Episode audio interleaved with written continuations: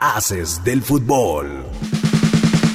Finalizó la jornada de octavos de final de la Champions y los equipos que se colocan en la siguiente fase están liderados por el Chelsea, Benfica, Bayern Múnich, Milan, Inter, Manchester City, Napoli y el Real Madrid. De estos ocho, solo pasarán cuatro a la semifinal del torneo. El sorteo para conocer los cruces en los cuartos de final será este viernes a las 5 de la mañana, hora del centro de México.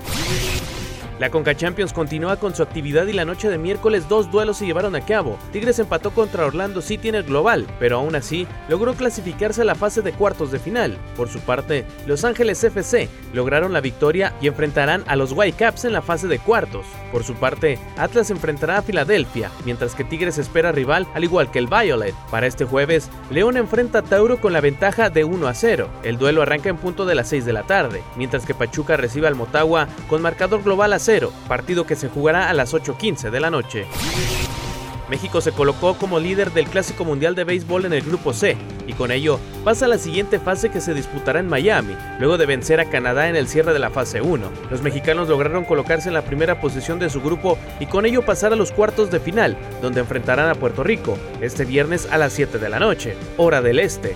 5 pm, hora del centro de México. De vencer a Puerto Rico, México enfrentará a Japón, quienes vencieron a Italia por marcador de 9 carreras a 3.